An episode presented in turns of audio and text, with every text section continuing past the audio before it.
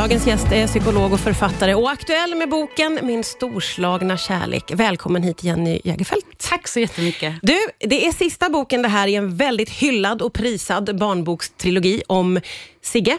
Hur skulle du beskriva Sigge? Sigge är en, nu i bok tre, då, 13-årig kille som har flyttat med sin familj eh, från Stockholm till Skärblacka, eh, till sin mormors, ganska excentriska mormors liksom, hotell och pensionat med sin mamma och sina två småsystrar. Eh, så i första boken får man följa Sigge på sommarlovet och andra boken får man följa honom på höstlovet och tredje då på vårterminen. Liksom. Så, men han är en väldigt snäll kille och som ser chansen att få liksom, starta ett nytt liv i Skärblacka Skärblacka, för han hade det inte så superbra i Rågsved där han bodde förut. Mm, mm. Och då tänker jag mig att du har tillbringat mycket tid med Sigge. Hur känns det nu då när du liksom ska avsluta det här, den här relationen ja, alltså, eller vad man ska säga. Det är verkligen så både och. För på ett sätt så kände jag efter att jag skrivit klart bok två, så kändes det som att jag hade fött ut två jättetjocka tvillingar och sen så var det som att läkaren sa, nu är det bara en kvar. oh, och jag var okej, okay, jag får klämma i lite till. Så på ett sätt känns det ju skönt nu att den faktiskt att den är ute och färdig. Ja, för ja. det var ju många trådar som jag hade planterat i bok ett och bok två som nu skulle liksom, jag skulle få ihop allting i trean. Men samtidigt känner jag mig lite lost nu när jag ska skriva, börja skriva på något nytt. För att jag har varit i det här universumet så länge. Jag känner alla karaktärer jätteväl. Jag känner miljön jätteväl. Det är också baserat på min... Liksom, det, jag är uppvuxen i Skärblacka där boken utspelar sig. Mm. Och huset där, där den här mormor bor är väldigt likt det hus som jag växte upp i. Ganska mycket märkliga attiraljer i och så. Så jag har verkligen känt den här miljön så väl. Och nu ska jag börja på något nytt som jag inte riktigt vet vad. Så ja. jag är lite lost in space. Jag förstår, för det måste ju kännas väldigt tryggt och mysigt att vara i någonting som man ja. har varit i så länge ändå. Ja men verkligen, så för varandra karaktär som jag ställer inför någonting nytt, en ny händelse, har jag vetat så här, ja men den kommer reagera så, den kommer reagera så, den kommer reagera så, för att jag känner dem så otroligt väl. Jag skulle, kunna, så här, jag skulle kunna göra en Spotify-lista för var och en av dem. Jag skulle kunna säga vilka deras bästa skämt och böcker är. Jag, alltså jag vet liksom allt om dem. Vad har de för kläder? Alltså det här är så spännande. När lärde du känna dem så väl? Alltså, hur långt in i skrivandet var det du började känna dem så otroligt utan och innan? Alltså det kom nog verkligen så här efterhand, så när jag tänkte... Eh, jag tror att verkligen det växte fram under tiden. Sigge vill, visste jag hur jag ville att han skulle vara. Så att han skulle vara en ganska blyg och snäll kille och att det alltid inte är så här... Men om man inte är så tuff kanske saker, man tar åt sig saker. Mm. Så jag mm. ville att han skulle vara en sån som om någon... Eller ville, jag ville ju att han ska vara stark och bra, men du vet när, när någon säger någonting att det faktiskt går in i hans hjärta. Ja. Och att den här känsligheten har fördelar också, men den kan också vara komplicerad. Liksom. Han behöver hitta en sköld för att inte allt ska gå in. Men jag tror att det kom verkligen så här underhand, att ja, just det, det blir roligt om det är så, ja, det blir roligt om det är så, det är bra om det är så. Och sen plockar man ju på sig kanske av folk lite grann i sin närhet eller lite i sig själv. Sådär. Uh, uh. Drag man kan förstärka i någon. Liksom, lilla syster Majken till exempel, hon skriker hela tiden. Hon har, jag tänker mig att hon har någon slags kanske ADHD eller sådär. Eh, en diagnos som jag också har själv och då kanske jag vridit på de delarna lite extra med henne. Ja, just det. Eh, du tar dig ju an de stora frågorna, eh, men det är också viktigt med humorn. Det ska vi prata vidare om strax här på Rix FM. Rix FM.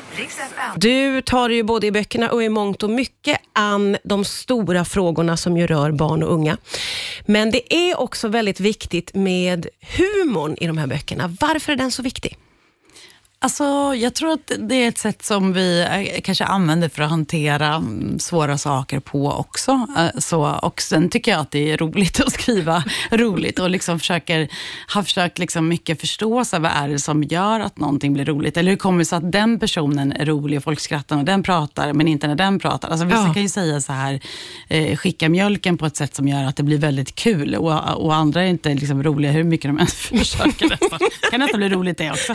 Ja, Men liksom, jag har kollat mycket på stand-up och jag tycker att det är, så här, det är roligt att liksom försöka plocka isär vad är det som gör att någonting blir roligt. Och så har jag försökt liksom få in det i böckerna, för jag tänker att då blir det ju också mycket roligare att läsa om man så här, ja men det här är spännande. Och ibland och, ja, men, vi höll på ganska mycket med improvisationsteater förut och då var det också sådär att man såg, ja, men om, man, om två personer gör någonting konstigt, om det blir för knasigt, alla på scenen gör knasiga saker, då blir det inte lika roligt. Men mm. om det kommer in en, liksom, en som, är, liksom, vi, som vi kan identifiera oss med som är typ normal, ja. alltså så funny, så straight funny, ja, typ. då kan man liksom identifierar sig med den som är straight, inte i någon sexuell bemärkelse här alltså då, utan mer bara The straight guy, som man säger. Ja. straight guy, precis. Som tittar på det här och, och så ser man hur knasigt det här ser ut. Och då kan man ju liksom hur kan jag hitta den här stationen som gör att det kommer någon in och tittar, vad håller ni på med? Det här ser märkligt ut. Eller, ja.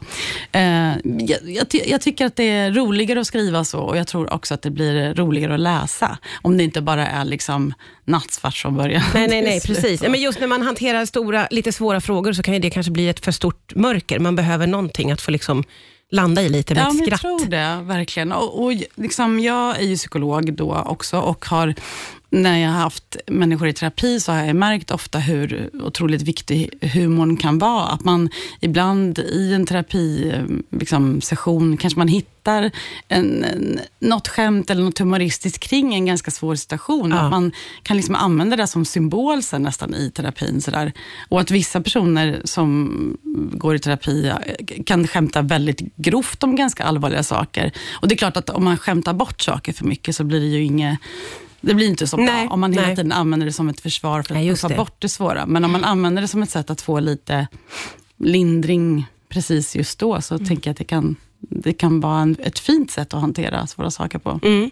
Vi ska prata vidare alldeles strax här på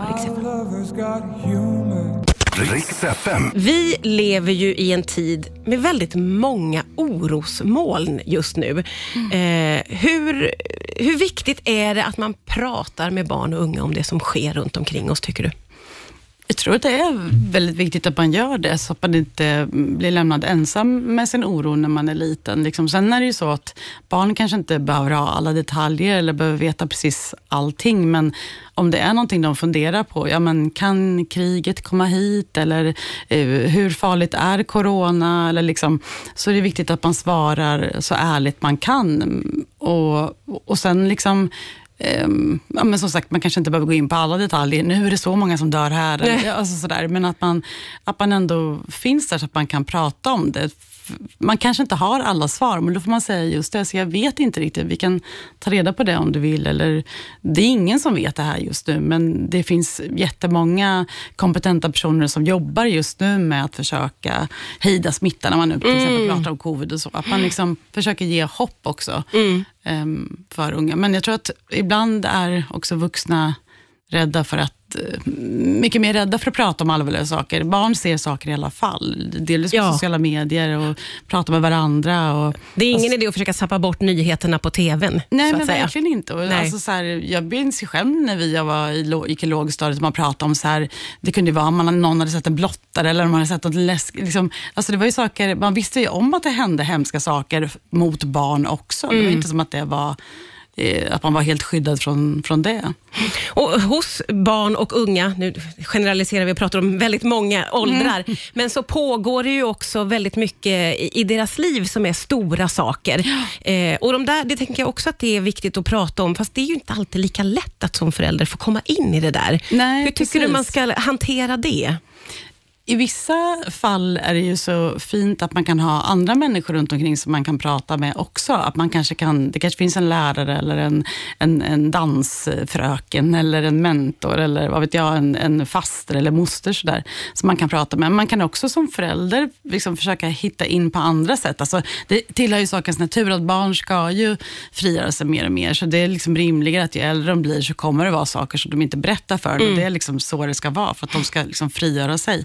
Men man kan hitta sätt att liksom ställa frågor på kanske som gör att man kan komma närmare. Man kan göra, om det inte känns för krystat och uppstyrt, så här, två bra och en dålig. Att man säger, okej, okay, alla får säga en bra sak först, en dålig och sen en bra, som har hänt under dagen och det får vara hur litet eller hur stort som helst. Mm. Eller man säger istället för att fråga, så här, mm, ja, vad hände idag? Det är kanske för ospecifikt, så säger man, vad pratade ni om på lunchen idag, eh, när ni satt bredvid varandra? Eller så här, vad var det märkligaste som hände på rasten? Eller, eller vad, vad lärde du dig idag? Eller, alltså man kanske kan ställa en mer specifik fråga och då få ett lite mer specifikt svar. För det är intressant tycker jag när man har barnens eh, vänner på middag eller så. Då kan det plötsligt komma upp samtalsämnen som man aldrig pratar om annars, ja. för att man får en annan ingång till det. Ja, ja, ja. Så man kan försöka hitta andra ingångar in för att få kunna få prata om vissa grejer. Och sen respektera när barnen bara, nej, vill jag inte prata om. älskar att prata med en psykolog. Bara på den här korta stunden har fått jättemånga verktyg. Så bra. Eh, boken, senaste i trilogin, heter Min storslagna kärlek. Tusen tack Jenny Jägerfeld för att du kom hit idag. Riks FM. Riks FM.